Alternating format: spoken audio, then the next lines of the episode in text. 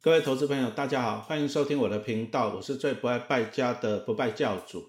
啊，今天来讲一下老师，其实第三本啊，但是它就是最新改版啊，二零一八年出版的《教你存自己的三百张股票》哦，那老师把它重新改版了，增加了一些内容，等下来讲给大家听啊，然后更新了一些图表。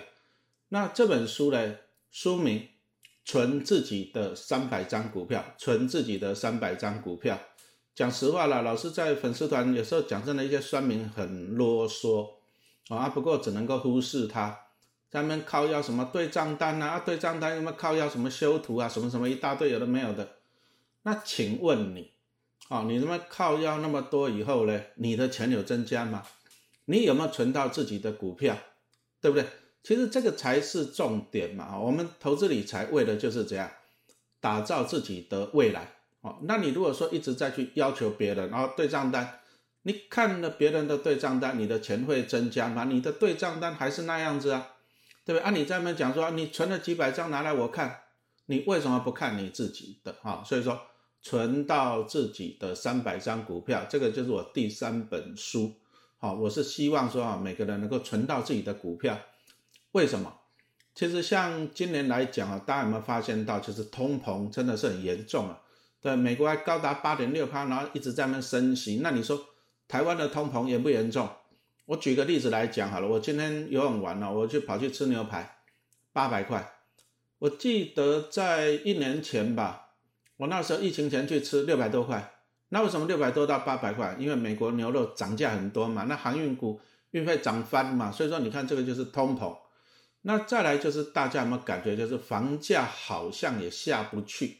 哦，房价也是一直在那边，对不对？高高在上，原因在哪里？哦，那你如果说看到一个数字，你可能会觉得有点触目惊心了哈。台湾的上市贵公司在去年大概赚超过四兆新台币，那今年统计的会发放二点三五兆，这是多少钱？两万三千五百个一亿呢？两万多个一亿呢？两兆多，那这个钱跑到哪里去了？当然是从股市啊，所以说有钱人他会领到钱啊。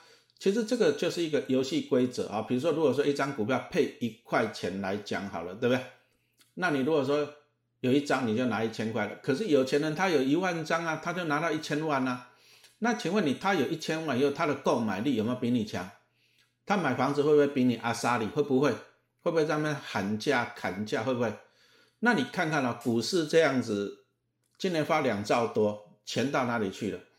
有钱人拿到钱以后呢，哎，就去消费，就去买房子，哦，那所以说物价就上涨了哦。其实我们一直常常跟大家讲呢，股市是金鸡母，但是它也是造成哦这个讲真的贫富差距越来越大，通膨最主要的元凶呢。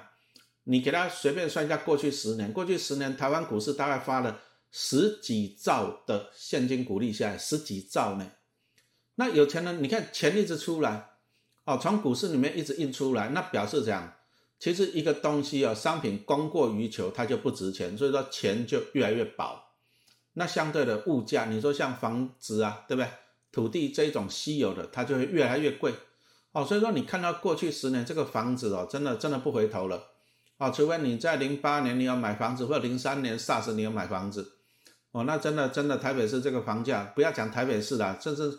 台南、高雄，你说像老老师跑去什么台东、花莲演讲，我最近还去南投演讲，哦，房价真的是很高。为什么？因为股市一直在发钱，那这个就会造成通膨，哦，所以说，请你专注在自己的身上，存到自己的三百张股票，存你自己的股票，哦，不要再去关注别人了。其实有时候哈，我也蛮感谢这些酸民的，因为老师的个性就这样，不是说你酸我，就说啊对不起，我错了，我不是那种人。而是说，你如果说你在那边酸我，我就会想说，好，那我就更成功一点给你看，好，我也是感谢你们呐，对不对啊？但是老师一直在讲啊，你为什么要把你的时间浪费在怎样关心别人，浪费在怎样鞭策别人？你为什么不把时间浪费在你自己的身上啊？所以说你要存到自己的三百张股票，这样子清楚了嘛？哈，那接着来讲一下这本书的话。其实这本书非常适合一般人哦，虽然它是二零一七年出，二零一七年写的，二零一八年出的。不过老师今年啊，最近啊，全部重新改过了。那我增加了一些内容来跟大家分享一下。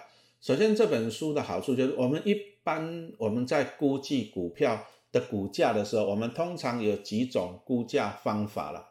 好，那最常用的第一个就是本利比法，啊啊，再来就是直利率法。那我这本书两个都写进去。哦，本利比法用在哪里？用在哪里？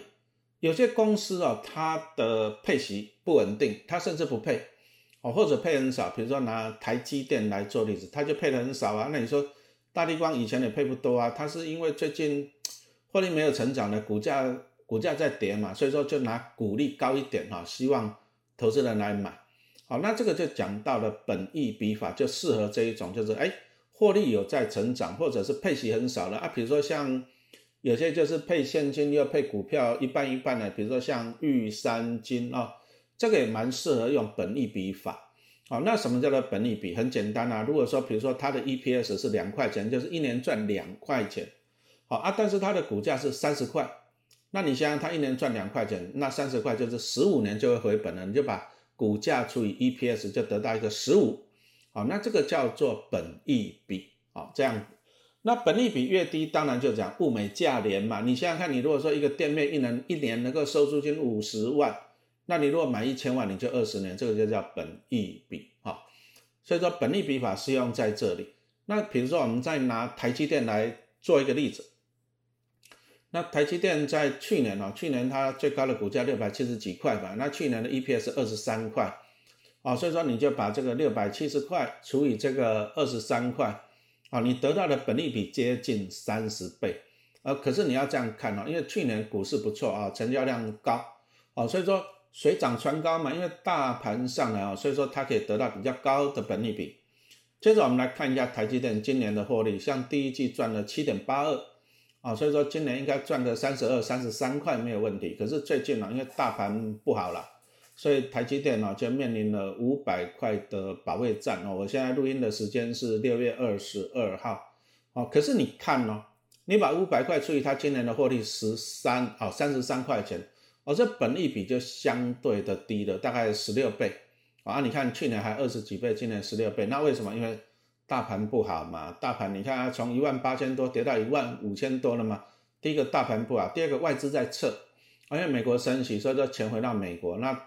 他们就从台湾股市提款嘛，就卖台积电。可是有时候我们投资一家公司啊，我们是这样子看的：第一个获利有没有成长，这个最重要。啊，获利衰退就不要。那它台积电去年赚二十三，今年有可能赚到三十三，那获利在成长，低本利比，其实啊，从本益比来评估，它是一个入手的好机会。啊，我们这个是纯粹用本利比法。啊，那台积电它就不适合用直利率法，为什么？因为它配的很少嘛，你说像今年对不对？第一季配二点七五，啊，那全年你看全年能够配多少？十一块吧。可是它的股价五百块，那你看直利率才两趴多哈，所以说台积电不不大适合用直利率法。那什么样的公司适合用直利率法？啊，比如说都配现金的，你说像啊，第一个就是获利稳定的，再来就是配息稳定的，然后盈余分配率很高的。好，拿兆丰金来做一个例子好了。过去五年它的 EPS 大概都是两块上下了，一点八、一点九、二点零、二点一这样子，它配的也是大概一点五上下。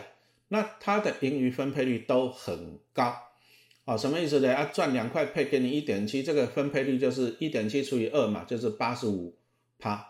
那表示呢，公司很重视，就是投资人呐，啊，给你鼓励，他赚两块钱要给你八十五趴，给你一点七啊。而且过去配的都很稳定啊，都大概分配率也是八十帕。那这种获利稳定，分配率也稳定了，然后再来股利也稳定了，这个就很适合用什么？直利率法。好，那我们统计二零一七到二零二一年哦，其实兆丰金都还不错，因为它以前的股价大概在三十块左右了，三十块以下了哈。那最近两年股价上来了，股价上来，股价上来你要看原因。啊，第一个当然，如果说是获利成长，那是最好。比如说像那个国泰跟富邦，在去年都赚了超过一个股本啊，所以说你看去年国泰跟富邦哦，涨到六七十块、七八十块，有没有看到？这个是因为获利带动的啊。如果说获利带动的话，那个股价会涨，就像台积电啊，在以前 EPS 大概十三块，那慢慢的二零二零年十九块了，二零二一年二十三块了，这是因为获利带动，所以说股价从两百三百到五百六百，啊，股价上涨，第一个原因是获利带动，第二个原因是什么？水涨船高啊，好，那以前一万点的时候，比如说一万点的时候，兆丰金二十八块。那你看了，现在大盘上来，上来到一万八，那你就把二十八乘一点八嘛，是不是水涨船高？那股价上来的是跟着大盘上来的哈，这个潮水来了，那万一潮水退了怎么办？所以要看获利。可是很不幸的，兆丰金在二零二零跟二零二一获利没有成长，因为银行降息，它赚到的利差少。那今年前五月啊，因为兆丰那个防疫保单又亏损了三十几亿啊，那获利就衰退了。获利衰退啊，可是股价在历史高点，因为股价水涨船高了嘛。那获利在高点哦，讲错了，获利在低一点，股价在高点，那这样子算起来，殖利率就很低了。啊，所以说你看，在今年四月的时候吧，大盘上一万八，啊，那时候招方金四十三、四十四，你看陈老师粉丝团都有在提醒要注意啊，啊，因为殖利率太低了啊，低于四趴，啊，低于四趴，你看以前还五到六趴，现在不到四趴。所以我那时候有在提醒，那再来我也在那边粉丝团跟大家预测嘛，啊，老师觉得兆方金殖利率降低，很可能被零零五六剔除，啊，那果然它也在六月啊，这这个礼拜要把它剔除掉了哈。那这个兆方我们的讲的就是说，它很适合用殖利率法来评估，这样子清楚了吗？获利稳定，配息稳定，盈余分配率很高了，啊，用殖利率法来评估。那殖利率法评估的方法很简单，股价便宜的时候，殖利率在高点买进。好，那当股价在高点，殖利率在低点的时候卖出，啊，就这样子。那兆丰金最近从那个四十五块跌到三十五块了，可不可以买呢？其实你就用殖利率去看嘛。那注意哦，殖利率不是看今年，你看今年兆丰金配一点六五，那你把它除以三十五块钱，其实还是不迷人呐。讲实话，还不到五趴。但是啊，注意哦，这个是今年的。好，按你如果说你现在三十五块买进的话，因为你要放。你想想看，他如果说今年获利衰退啊，因为前五月才赚了零点四九嘛，那如果今年获利衰退，那请问你明年会配多少？一定会衰退呀。那明年获利衰退，你用现在的股价买，你明年的殖利率可能还是低哦，哦，那你就要注意了。好，这个是用殖利率法来评估。好，那这本书在二零一八年出版，因为二零一七年写的。好，啊，那个时候呢，台湾。啊，就是大家都知道吧，公务员年改嘛，那年改以后呢，哎，公务员啊，那个退休金就减少了。那大家都知道吧，陈老师公立学校老师嘛，所以我是公务员，哦，所以说我就在这边分享，就是说我们怎么样让钱增加。你投资股票，你就是要有钱，但是一般的上班族你要有钱就很困难啊。你说像老师以前，我日间部上班薪水都养家里养三个小孩，我想要增加钱，我要到夜间部去兼课呢。对不对？我要写教科书，我才能够增加这些钱。可是讲实话啦，那到夜间部兼课一个月顶多多一万块啦，写书赚版税也是很辛苦嘛，对不对？哦，所以说陈老师一直在想怎么样把钱增加。哦，所以说我在考进公立学校的时候呢，哎，我就去办那个八十万的信贷。哦，这个是公务员的优点了，因为公务员的利率都很低。啊，以前就算利率高，我记得一开始办还一点八八趴，一点八二趴。哦，在那个时代算很低了，对不对？啊，信贷，啊，但是呢，我马上可以得到一笔钱，就八十万，那我分八年，分七年去还。好，那我在学校教书，因为我教了十八，在三重上光十八年，我就离职，所以我前后办了三次，两次十四年嘛，后面再办最后一次。好，那我每一次办完一个八十万的信贷，我就拿去投资。好，那七年缴完了以后，哎，我这个八十万搞不好会滚到一百六十万，那这个就是我的。好，所以说我是怎样去靠钱来投资？好，那接着老师书上也有写了，其实其实要不要借钱投资？大家都说借钱投资很危险，嗯，怎么讲呢？你看多少人借房贷，百万、千万起跳，对不对？难道没有风险吗？其实投资都有风险，你买房子借钱买房子，房价跌，你还是有风险啊。好，所以说重点在于说你是拿去买什么的东西。那你能不能了解那些商品的特性？好，那我记得陈老师从一九九四年开始上班，我记得我拼命哦，努力哦，工作赚钱养小孩，剩下的钱拿去投资。我一直到两千零八年，我花了十四年的时间，我才存了第一个一千万股票，辛苦啊！可是，在两千零九年的时候呢，哎，那时候股票大跌嘛，见到海啸，而我那时候跟我妈妈商量去借五百万房贷去投资股票，哎，大概两三年就赚一千万回来，因为那时候股票很便宜嘛，涨上来就赚了。哦，所以说这个借钱投资有它的威力了。那不然像陈老师现在哈，目前我还是有。哎，那个信贷还没有缴完，我还有一个房两个房贷，一般型房贷，那还有一个理财型房贷，我总共还欠银行四个钱啊，因为现在利率还不高了啊，还不到两趴，所以说其实借钱去投资啊，你可以扩大你的资金，但是呢，风险要摆在前面，所以说陈老师在写这本书的时候，就跟大家分享怎么样信贷，怎么样房贷去扩大你的资金，因为你没有钱，你就没办法做投资嘛，但是风险。啊，所以说我就把风险写在书里面，跟投资的方法写在书里面啊。那这本书的重点就是让大家存到自己的三百张股票，股市每年都发一两兆台币，一两兆，那这个钱会造成怎样通膨，会让你的生活更艰难。讲实话了，但是你如果说你去做好投资，哎，那这个股市每年都会孝顺你啊，那你就可以怎样财务自由的嘛，轻轻松松，快快乐乐。哦，所以说老师写这本书的用意就是，你要存到自己的三百张股票，存到自己的股票，你的股子股孙才会孝顺你。哦，所以说奉劝那一些酸民了哈，不要在那边找资料，什么老师怎样怎样，你有时间去研究自己的股票啊，这个对你最有帮助。啊，你有时间在那边靠要对账单，你不如每天看一下自己的对账单。好，啊，你有时间去研究啊，老师有哪些股票，你为什么不把精神放在自己的身上？